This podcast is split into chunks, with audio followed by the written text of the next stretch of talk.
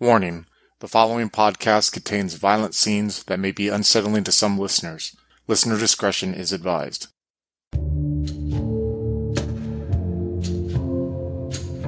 The post Civil War landscape of the American West offers escape and opportunities to many new immigrants who come to the country's shore. A few of them brave the journey to the camp town of Missouri Crossing, each looking for a new lease on life in the Dakota Territories. Join the settlers of Missouri Crossing, including Gregory Smith, played by Joaquin, Sister Margaret Miller, played by Monica, Bjorn Hagman, played by Chris, and Craig as the keeper of arcane lore, as we explore the horrors that await us on Down Darker Trails.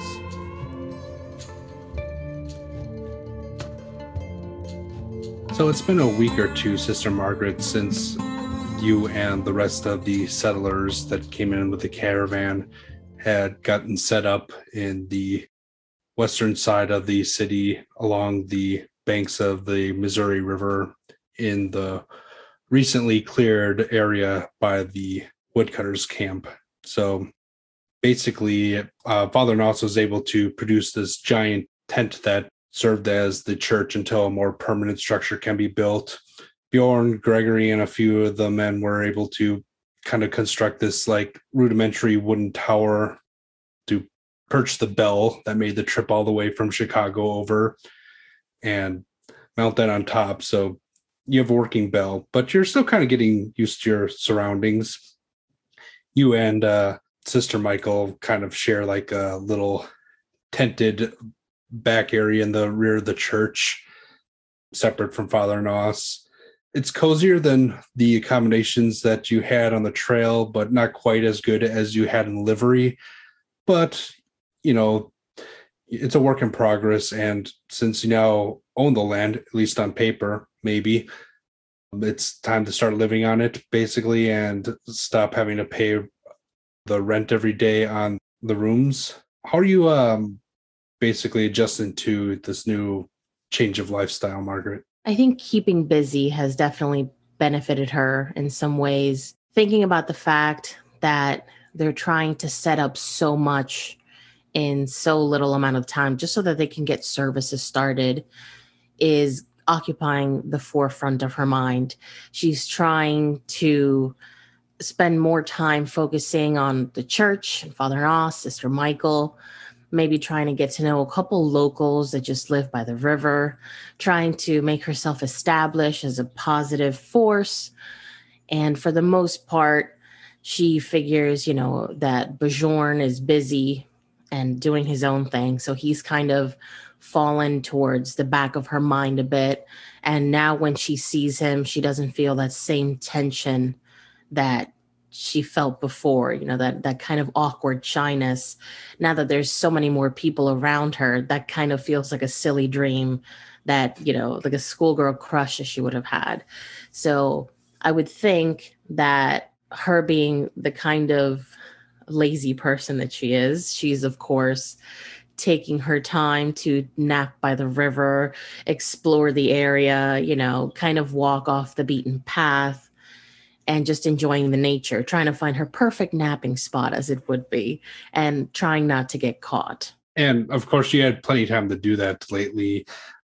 I mean, there's always work to be done, but you can always find an excuse like, oh, I need to go fetch water, or I thought I saw some local medicinals growing near the river. So, yeah, you've been uh, getting quite familiar with the, the, the river and you know, since you're not going into like the town proper, no one's been really bugging you about having a male chaperone with you. Yeah, you you you've been able to start services, and uh, you probably had like one or two um, big Sunday ones, but basically, whenever anyone feels like it, you could throw together an impromptu one, and Father Noss is more than happy to say mass, even if it's just for the, the locals. Yeah, uh, one thing that has been um, noted was at the end of the, the Sunday Mass, an extra collection has been taken up to help pay off the loan that Gregory Smith um, was able to secure through the local establishment. What would Sister Margaret be getting up to on a, a typical day? It's, you know, it's starting to get a little bit colder. It, you know, get that brisk um, feeling in the air. It's probably almost autumn. Um, you notice that some of the farms nearby, from reports of some of the drovers who've been coming in and out, they notice that uh, some of the crops are being ready for harvest. But uh, yeah, what would Sister Margaret be doing on a typical just weekday during the day? During the weekday, I would think she'd be trying to help out uh, the local women with any anything that she can do, you know, medically speaking. As you said, she would harvest. Well, the you know, obviously, what the climate was good, she would harvest plants that she can dry out and eventually crush, you know, in a mortar and pestle and and keep for making rudimentary antibiotics or antiseptics, things like that. Um, she would have started a little, you know, plant near uh, somewhere near the settlement of the church to grow you know just things that she can kind of lure people in with hey you know i've got this you've got a sore throat i've got this for that you can't sleep i've got some chamomile. In the hopes that they would see the church as a, a force of positivity and a force for change and that's her idea of how she's going to lure all these kind of ruffian people to the service and ultimately to god. So once it starts cooling down I think she would be more involved inside the church, tidying up. She obviously can't laze around as much because she would be noticed, and who wants to sleep outside when it's getting chilly? So she would um, be found more indoors. But I think something that for her has been in the back of her mind as the weeks pass is that while the church's presence is growing and they are having services, deep down she's still bothered by what she learned from Bill before they entered the the actual encampment and she's thinking you know she's heard from maybe listening in to Gregory talking to Father Nas about the land deals. Uh, she's getting the picture that although there's wonderful people in the settlement, they are few and far between, and that there is some unknown force, you know, a man or maybe a group of men that kind of keep a, a tight grip on the settlement. And there, she believes that they're extorting people. As far as the collection plate, when it goes around after kind of listening in on Father Nas and Gregory talk about what they would need to do to pay off the land for the church. She thinks it's absurd that they would ask people of God to pay taxes and to, you know, actually buy land to just erect a, a small structure. It's not going to be a huge church. It's just a small thing. And so she's very offended by that. And she doesn't think it's right. And she can't believe that Father Nos is actually going through with it. Uh, she feels horrible that these people are giving them money that they think are going towards, you know, church services but really they're just going to some rich guy's pocket. So she's very offended by that whole thing. And I think that would have wedged a little bit of distance between herself and Father Nas because I guess she thought he'd be better than that, or he'd be able to stand up for the church and the clergy better than that. Same with Gregory. I could see her having some distance because the both of them made this terrible deal, and now the people are paying for basically an, an agreement to be extorted it's certainly um, something that neither of them felt very happy to do. But talking to Gregory and Father Nos, you get the idea that maybe they didn't have much of a choice, but I don't know, maybe Margaret's still putting that fault on them because they were were responsible for it. Definitely. Uh Father Nos, not so much because the church teaches, you know, humility, temperance, and all that but she feels that Gregory should have fought harder. After all, you know, he's a man, and if he can't stand up, you know, for the clergy, like basically a priest and two women, you know, that was kind of his job to go in there and make them look good. And part of her thinks that if it had been Bjorn, he would have kind of sweet talked his way into a better deal. But because Gregory seems to be more passive, that he probably just walked in and said, he took basically in her mind, he took the first deal that was there because he didn't have the energy to fight for anything better. So her being so feisty, she's like, I can't believe that you would let the people pay for your terrible decision that you, you know, you picked this out of all the options that could have been made available, you picked this one probably because you were lazy and didn't want to push harder or haggle better. And now the people are paying for it. And she's kind of mad at Father Nos because you were there too. and you just sat by as he did this. So she obviously wasn't there. She doesn't know the whole story, but in her mind, it's the man's job to kind of provide and do what's best for the community that they serve. In Father Nos's case, the church, and Gregory's job, since he's the one that volunteered to settle them down, she feels that he kind of let her down and her people down. And that Father Nos isn't saying that he was also let down just because he's trying to be polite. You're thinking about this on your walk and you're probably kind of stewing in your own emotions a little bit.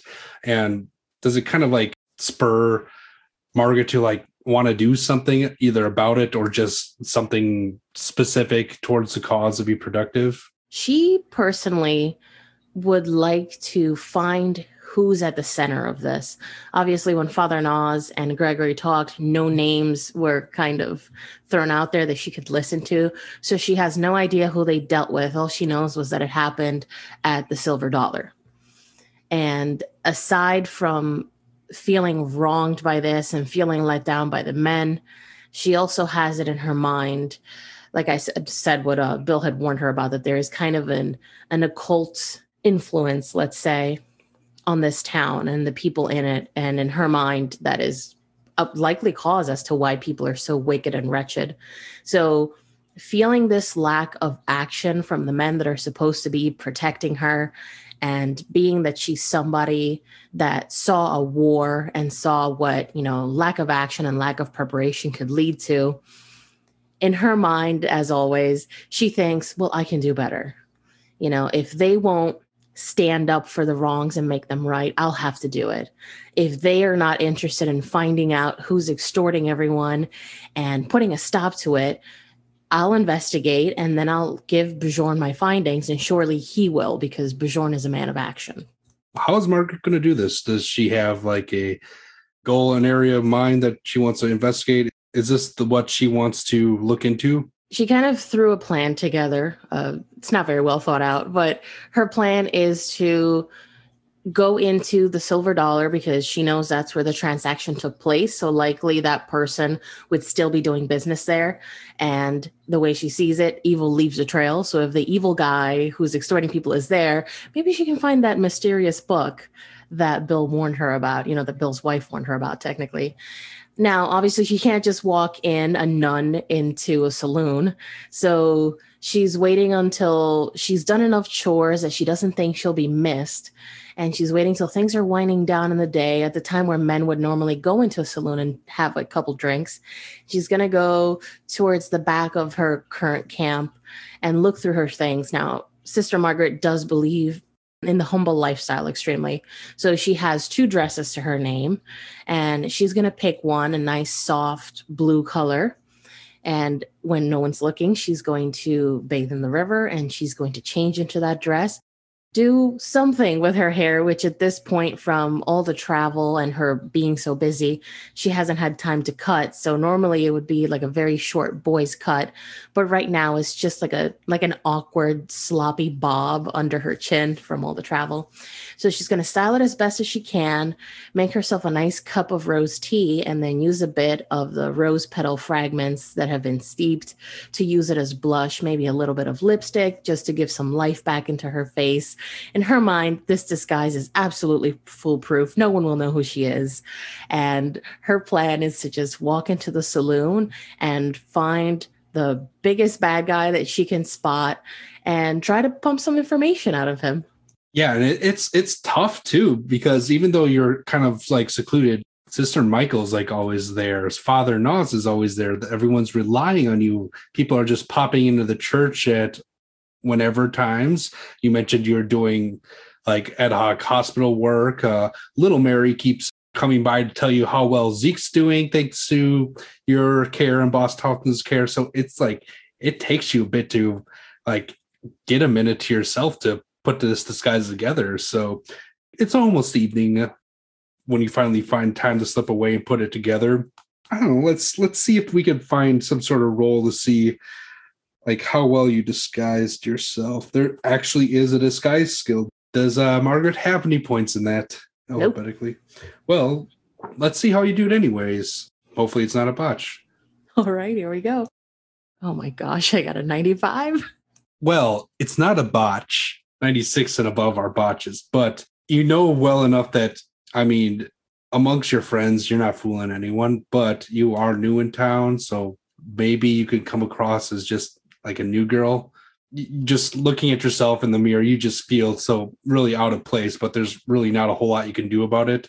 So you probably want to come up with some sort of backstory or something if you're going to pretend to be someone other than you're not. Knowing her, her foolproof backup plan, of course, is that she is the wife of maybe a miner who has recently joined the area and she's just trying to get a feel for the place.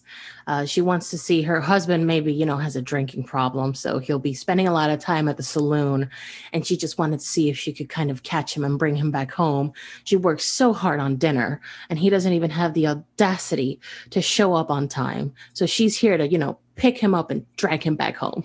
Excellent. Off to the silver dollar then? Absolutely. All right. So you begin your kind of like nervous walk away from the camp. Maybe you double back and skirt along the river probably longer than you need to so you can make it seem like you're coming from one of the more northern closer to the mine areas that people are living in and then you make your way southeast onto the main street which people have been starting calling main street and find that biggest building that you can you walk through the saloon style doors literally and you're greeted by the barking of dachshunds who seem to be just um, checking out pretty much everyone that comes by seeing if they have food and then kind of wander off. Again you see mostly pine um, with very few decorations. It's you, you see like um, deer antlers the bottles of whiskey you see the long bar with many patrons, and um, you're actually noticing at this point that compared to the rest of the town, there's quite a few women here. That definitely kind of, I want to say, brings her a bit of excitement seeing other women, but it does kind of make her wonder why she doesn't seem to see the women out by the river. She doesn't see a lot of women out on the streets. She doesn't hear Father Nas or Gregory or even Bjorn talk about a lot of women that they've encountered. So that kind of raises a red flag in her hand. She has no idea what type of establishment this is aside from a bar, but she knows that, you know, she's she's she's seen Bjorn come in here and as a good man, obviously he's only here for a drink. So maybe, you know, next time she talks to him, she may just ask him, like, wow, you never mentioned that there's other women there. I would have loved to know that because there are so many services that I can provide just to women that require a high amount of modesty and trust. And obviously, they're not getting it anywhere else. So, this would have been a great place for her to start to look for people that could, you know, be her future patients. Oh, you sweet summer child. Would you like to make an idea roll? Okay. So that's just your straight up intelligence then. Okay, my intelligence. Oh, this may be good for me. Wise last words. Yeah, I got 73 out of 80. Well, it's not a traditional skill, but this is like the general knowledge type roll where it doesn't seem to fit into anything else. But um, you're having these thoughts of all the good that you could do for the women here. And then you're noticing that they're wearing things like rouge and, you know, their dresses are probably a little shorter in areas and then it comes to you that oh yes these are probably those women. At the realization of that it, it's like she got hit by a boulder. It's as if she you know she just feels that pit at you know like that hard horrible weight at the pit of her stomach and that knot in her throat because she's putting two and two together. She's looking at these women, you know, she's noticing the types of shoes, she's noticing all the leg, she's noticing that their arms and their chests are showing a lot more than any woman ever should. And that even their their cho- the, their choice of uh, makeup and hairstyles is very provocative. And all she can think of is that she's seen Bjorn come in here multiple times and she wants to believe that he only walked in for a drink or two, but you can get a drink anywhere. You can buy alcohol, you can trade for alcohol. Why is he coming in here? Yes, there's probably at least six drinking establishments that your party was able to identify. Um, actually, this is a good time to make a psychology roll, actually. Oh, yeah. I got a one out of 30. So, first off, check your psychology skill. Secondly, you're able to realize um, in time before you stand there gawking that you probably do seem out of place there, and it's probably not like good to just stand there in the middle looking a gap at whatever you see. So you could probably move to a purpose in order to you get some eyes off you. But you see a few smiles from some of the let's call them gentlemen sitting at the bar and like looks of intrigue from some of the let's call them ladies that have been cast about in different areas of the establishment at all these sudden realizations, she's obviously feeling a lot of internal turmoil with what she's learned and what she's seeing. And there's a little part of her that has this this fear kind of creeping up in the back of her neck that she just walked into the den of wolves and is basically waving her arms around saying, I'm delicious. But so eh, you do you did just crit your psychology, so you could probably keep it under wraps and act real cool if you wanted to. Yeah, she's smoothing down her dress and she is trying to tell herself, listen, you can do this. You're a woman of God. God has given you this inspiration because it's obviously your purpose.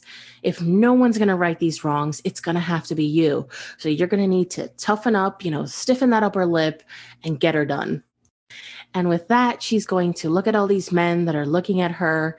She's going to do her best to, you know, seem cool and aloof, but not, you know, too approachable. And she's going to look around to see if she can spot anyone that just isn't the average man having a drink, but someone who perhaps looks like they either run the place or they think they run the place.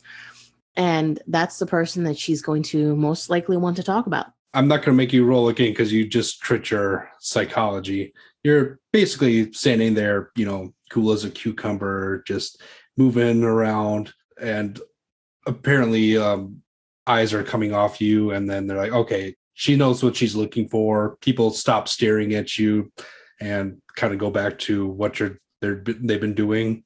I mean, you got some people who are still trying to figure out who you are, but most of them kind of take an interest in their drinks or other forms of entertainment.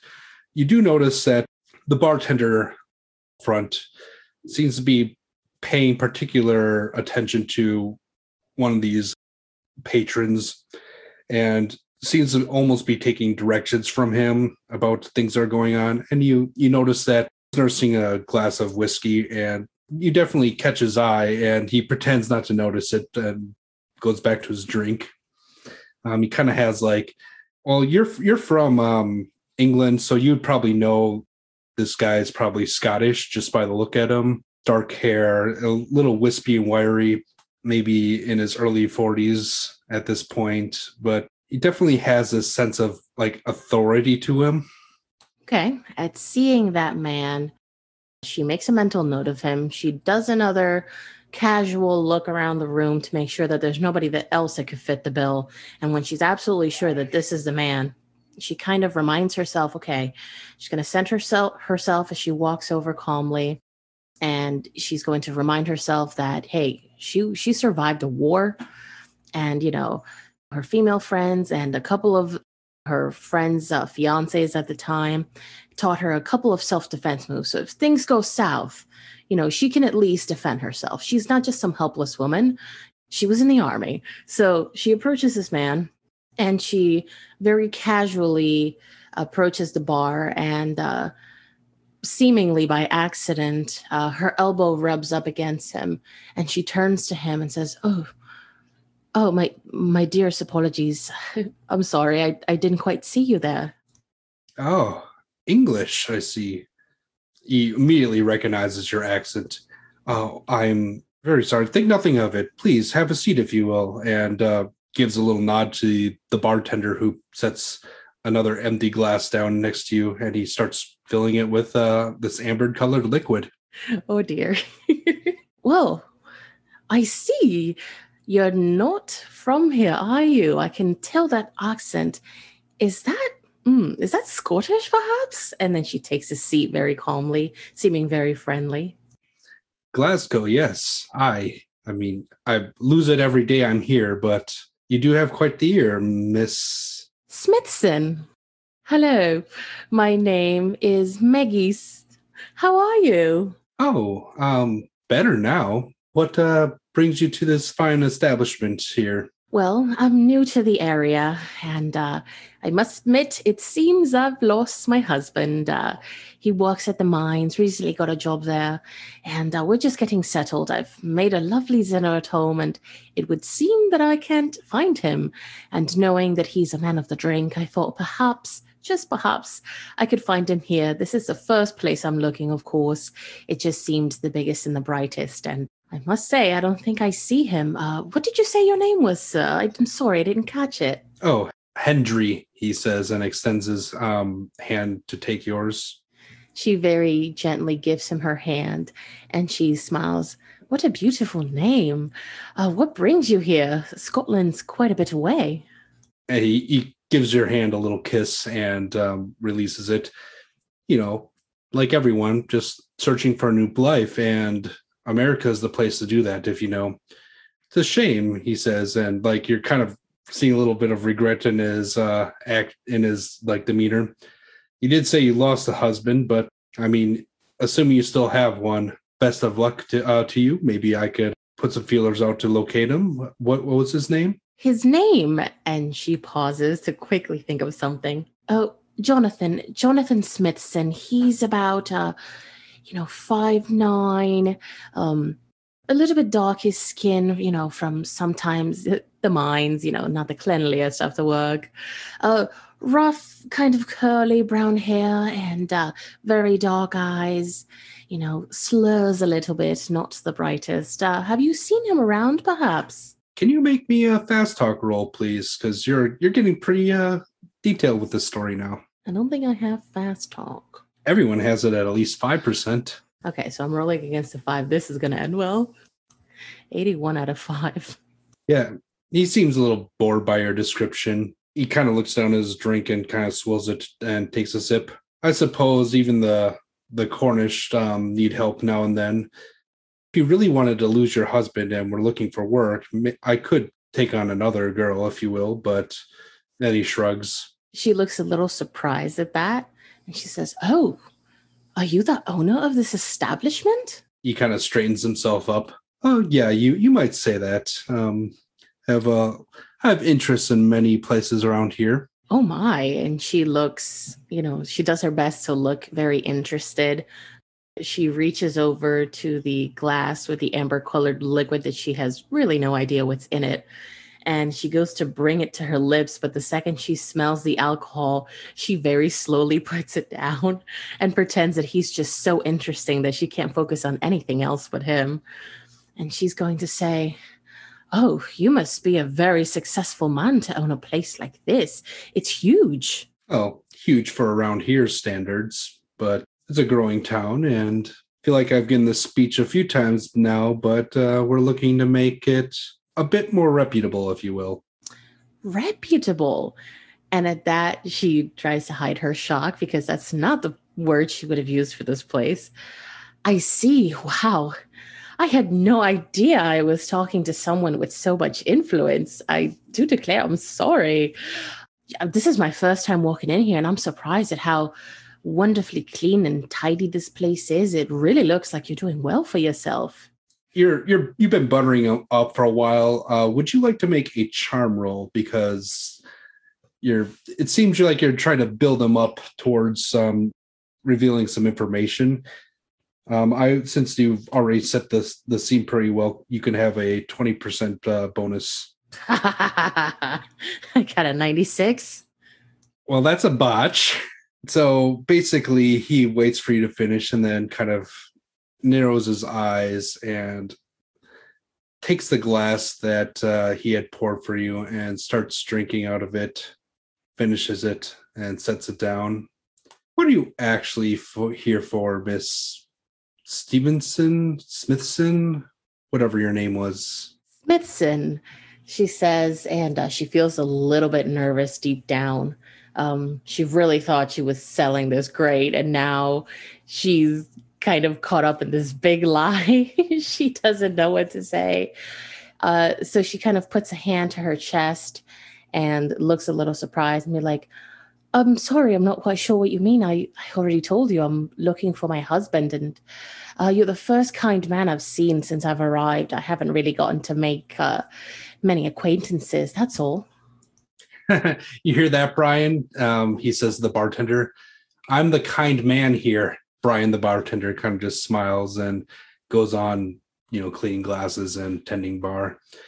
You're here for either information or a job if, are you trying to buy something? What what what do you actually want? Let us not waste each other's time, um, Miss Smithson, Mrs. Smithson. If it if you need to insist on it, I, I I get it that some of you girls, especially the new ones, are a bit nervous about this sort of thing. But you know, you talk to Carol, and if you really want a job, she can get you set up. Otherwise, what is it? At that, she definitely feels very uneasy, and she does feel like maybe if she keeps this up, it may lead to violence or, you know, assault of some kind. So she kind of very calmly nods and says, All right, as you'll have it, uh, would you kindly point to which one of these lovely ladies is Carol? He indicates a a heavier set woman who's kind of standing in the um, back with her arms crossed. Um, she's not wearing a whole lot of much. Um, in fact, like her very ample breasts are kind of spilling over the poor excuse for a shirt that she has on. She's short, she's overweight, and if we were to rate her appearance on, say, an arbitrary scale of, say, 10 to 90, we'll say that it would be, you know, a little bit better than uh, Bjorn. Okay, so when he points to Carol, she just doesn't say another word. She slips away from the bar and she makes her way towards Carol, which she has a very hard time understanding why any man would be attracted to sweet Carol. She approaches her and, you know, she stands tall, she stands proud and says, uh, Good evening. I was told by uh, Mr. Hendry over there at the bar that I should uh, be talking to you in the event that I were interested in a position here as a working woman. The woman referred to as Carol kind of like does like elevator eyes and kind of like looks you up and down. You're not bad looking. Your pussy will probably get you 50 cents on the dollar if that's what you're looking for. There's some uh, pretty good whores here, um, few independents down by the bath tents, but uh, you're looking for stable work, this is where you want to be. Uh, when do you want to start? At the mention of that word, her face just turns absolutely beet red and she starts stuttering like she has only ever seen that word in writing she's never heard it herself and the fact that this woman of all things a woman just flung that word like it was nothing just has left her feeling like someone kicked her in the chest and she's completely out of breath so she has her hand on her chest and she says oh oh um I think there have there may be a, a, misunderstanding. I'm not. No, no, no, no, no. I'm I'm not interested in uh, that sort of work. I'm a married woman, of course. I can never. I, I, my husband would never allow it. Um, n- not that there's anything wrong with what you do. It's admirable. And she kind of chokes on the word. Uh, she says, "But um, I do have a medical background, and I figured that the girls here probably need a um a physician of sorts." that is what I'm inquiring about. If you have any uh, uh, patients uh, that I could um, introduce myself to, I, I imagine that there's disease, uh, infants. You, there must be pregnancy, of course, right? Ladies in our trade have a way of dealing with that, but um, and she kind of trails off a little bit. Would now would be a great time for a persuade roll. Oh, I just missed it. Thirty-two out of thirty. Would you like to spend luck? I'm trying to find my luck. Yeah, I've got yeah, I've got 55 luck. I'm gonna spend uh three points of luck on this to bring it under 30. Okay. Mark it off. At the mention of you being a woman with medical training, she kind of, you know, relaxes quite a bit. And then she kind of like appears to be a little bit less confrontational. Her body language just changes dramatically and she's starts looking at you and it's like, what sort of skills and interventions could you offer, Mrs. And she leans in very close uh, to kind of whisper, uh, Miss Miller. Well, um, well, I was uh, quite proudly a nurse during the Civil War, so there are many, many types of services I can offer. Well, I know a bit about everything, really, uh, from how to heal a good bruise and she starts kind of feeling sick at the thought of these women having bruises and stuff. Uh, bruises, cuts, I can ward infection. I've got quite the natural luck for finding herbs in the area, and I have quite the stock from the summer. The river is very, very fruitful with that. Well, you know, and as far as pregnancy goes, I do know a bit about childcare. I do know a bit about missed pregnancies, and she words it like that, kind of swallowing the lump in her throat as she says it. So if you need someone to take care of you if something goes wrong, and she reaches out and puts her hand on Carol's wrist, you have my utmost respect. You have my utmost need for privacy. Nothing that you or your girls say to me will ever reach the ears of anyone in this town. I do promise that. And you reach down and grab her hand, and it's it's soft on the backside of the wrist, but then you're kind of like you get a feeling of it and you get to her palm and it has like the the wear and tear of the world on it and you could tell this woman's been around and not just like the in a euphemism sense like she looks like she's had a hard life and you're looking at her and like her her eyes are kind of just like softening a little bit and almost like you can tell like you're offering like a little bit of hope to her and she kind of nods and says perhaps maybe we should talk in the back away from the gentleman if you will. She nods very eagerly at that because even though she's not looking around she's focusing on carol she can just feel like henry is looking at her and he makes her very uneasy. So she nods eagerly and says i think that would be best yes. Uh, lead the way of course and i'll follow. So there's a hanging piece of fabric separating the back rooms from the main part of the bar. You hear some grunts and moans of ecstasy, pleasure, and a few more rough noises. But she leads you back to a, you know, it's a pretty spacious room. Looks like you can probably sit three or four people comfortably in there. There's a bed and a trunk, which she offers you to sit on. Margaret will kind of push her hands over her own backside to smooth out her skirt and she'll sit and she'll cross her ankles. You know, the whole ambiance of the back area is almost making her think back to holding a penny between her knees. So she's squeezing her knees together, but trying to keep cool and collected. And she looks up at Carol and says, Tell me, what can I do for you here? you said that you can offer a lot of assistance. Um, have you dealt with herpes, the clap, lesions, punctures? She she smiles and gives a nod. She goes, "Oh, I've seen my share of um, transmitted infections. Let we say uh, the love infections from the army. Unfortunately, with herpes, there's not currently a known cure, but there are things we can do to stop it from spreading to others. You know, I imagine patrons wouldn't look kindly to bringing that sort of thing home with them. Yes, and it'd be doing great, great service to our girls. Do you have any remedies for, I don't know, uh, marks left behind during? And it's it's kind of like odd because like this is a woman who was just throwing her own vulgar vulgarities like it was no one's business just on the other side that door flap but in here she has some vulnerability about her and it's it's probably a little bit off-putting that she could just swap back and forth between masks like that?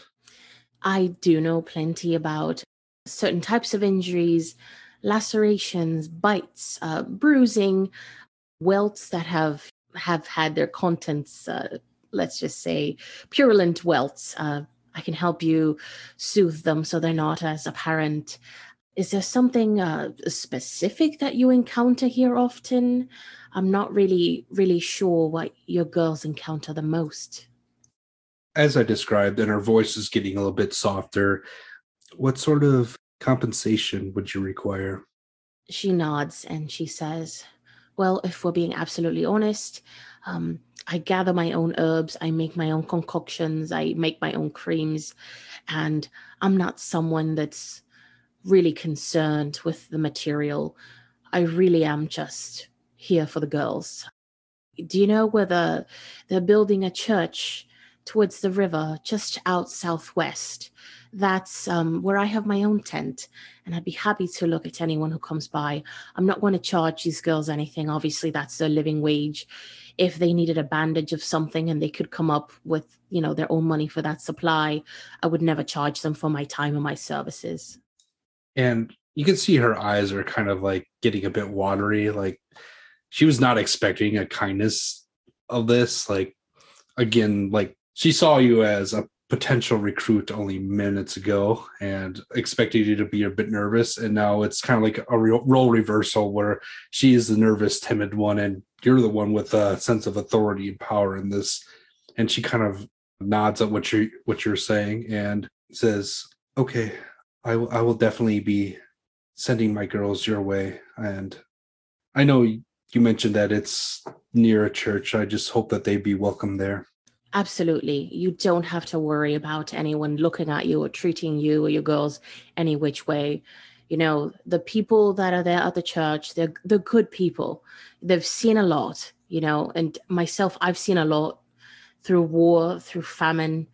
Don't worry. You will you will absolutely be safe if there's anything I can do to prevent further injury. And you know, she feels her voice cracking a little because she realizes that the work that these women do isn't exactly consensual. It's not voluntary. Like she thought in her you know her rose colored mind that this kind of exchange happened. She realizes that there's rape and there's abuse here.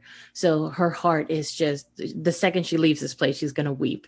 And she she says to carol you have my utmost promise that i will do anything for you and your girls. All i ask for in return is that if uh, mr henry or all the any other man in this establishment asks about me, you refrain from using my real last name and just refer to me as uh, Maggie Smithson. He makes me extremely uneasy. I don't know why. He seems lovely at first, but his mood turned at the flip of a dime, and I can say I'm a little shaken by it. So that's all I ask of you that you protect my identity and I'll protect your girls. Of course. And Mr. Greer, he, he means well. He's actually he's a decent man. It just we we do have to take care of ourselves. I, I was wondering if perhaps you can help someone sooner rather than having to wait. I don't have any supplies with me at the moment, but I can certainly do a consult with whoever you need right now. I can have a look, and depending on when you close, I can just run to my tent, grab what I need, and come back for you. She nods and says, uh, Wait here, it'll be just a moment.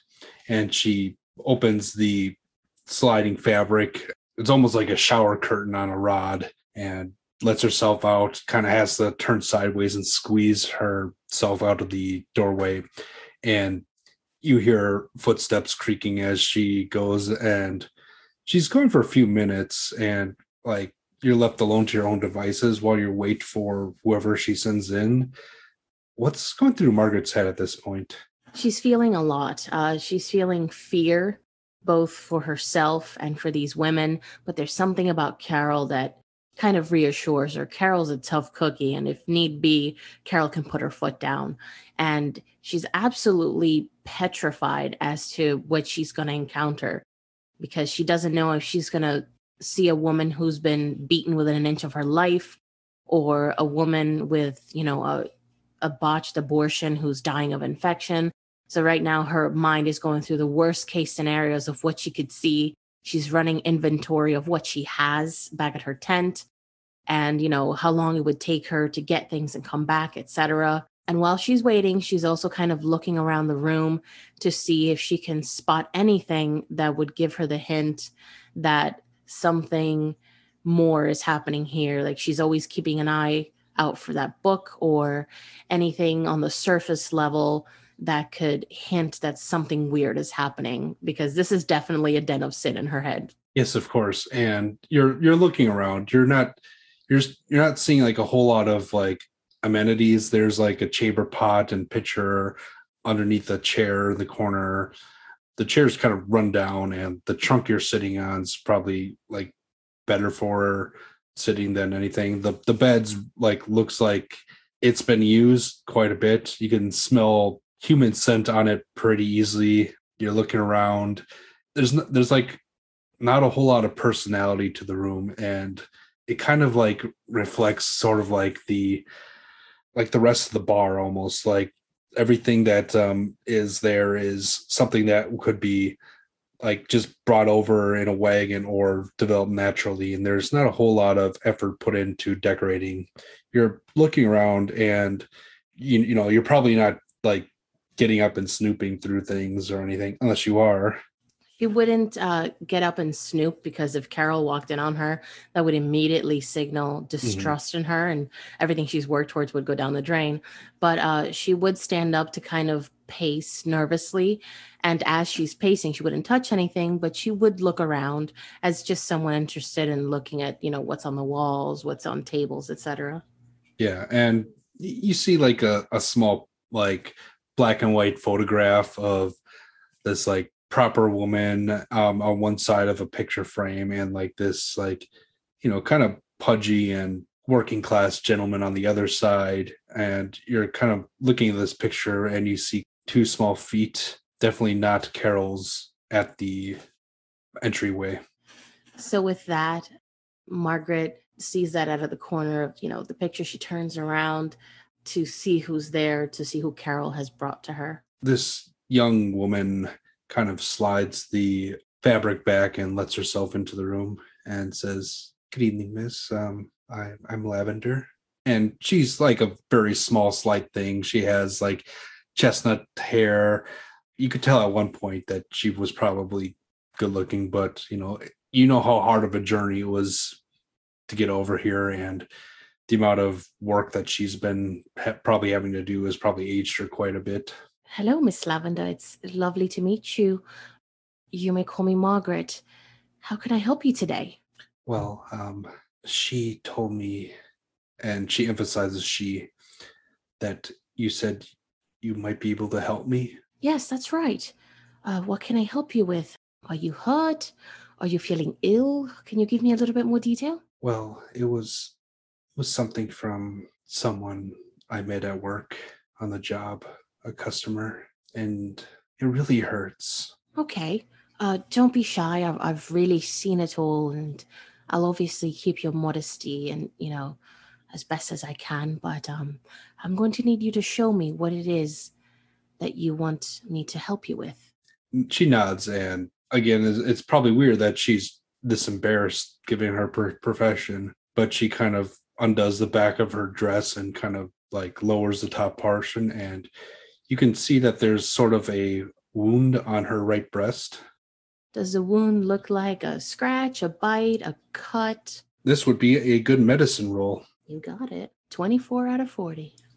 Well, first off, check your medicine. You're being ginger, but it looks to be a fairly fresh wound, and you see that there are two puncture marks on it, and that you know the wound has you know it started to like scab over a little bit, but it looks like it might have been pretty painful. So Margaret leans in very close and she's looking at the puncture marks and she's trying to determine the nature of it because she's trying to see if maybe it was an animal bite or an insect bite because it doesn't look like anything that a human could have done.